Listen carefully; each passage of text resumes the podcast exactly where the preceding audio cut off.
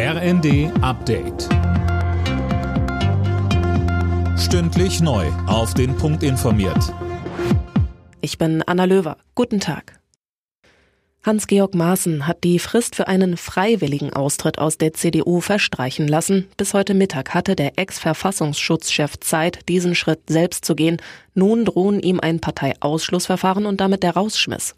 Das CDU-Präsidium wirft Maaßen vor, immer wieder antisemitische, verschwörungsideologische und völkische Ausdrucksweisen zu nutzen. Parteivize Karin Prien. Naja, er hätte die Chance gehabt, hier Verantwortung zu übernehmen und weiteren Schaden von der CDU und ich glaube auch von sich selbst abzuwenden. Aber mich hat es jetzt nicht überrascht, dass er die Chance nicht wahrgenommen hat.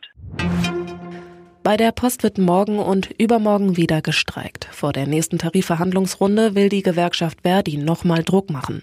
Schon in den vergangenen Wochen hatten zigtausende Postbeschäftigte gestreikt. Millionen Briefe und Pakete blieben länger liegen als sonst.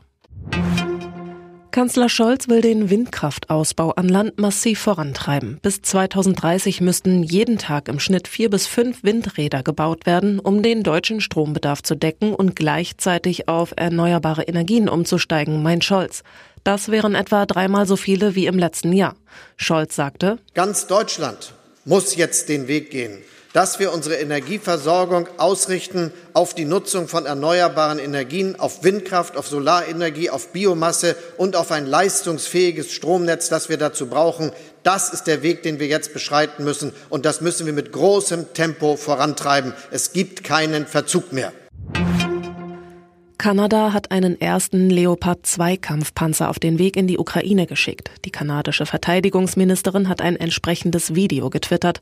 Die Panzerlieferungen aus Europa laufen dagegen auch nach der Zusage Deutschlands offenbar noch schleppend.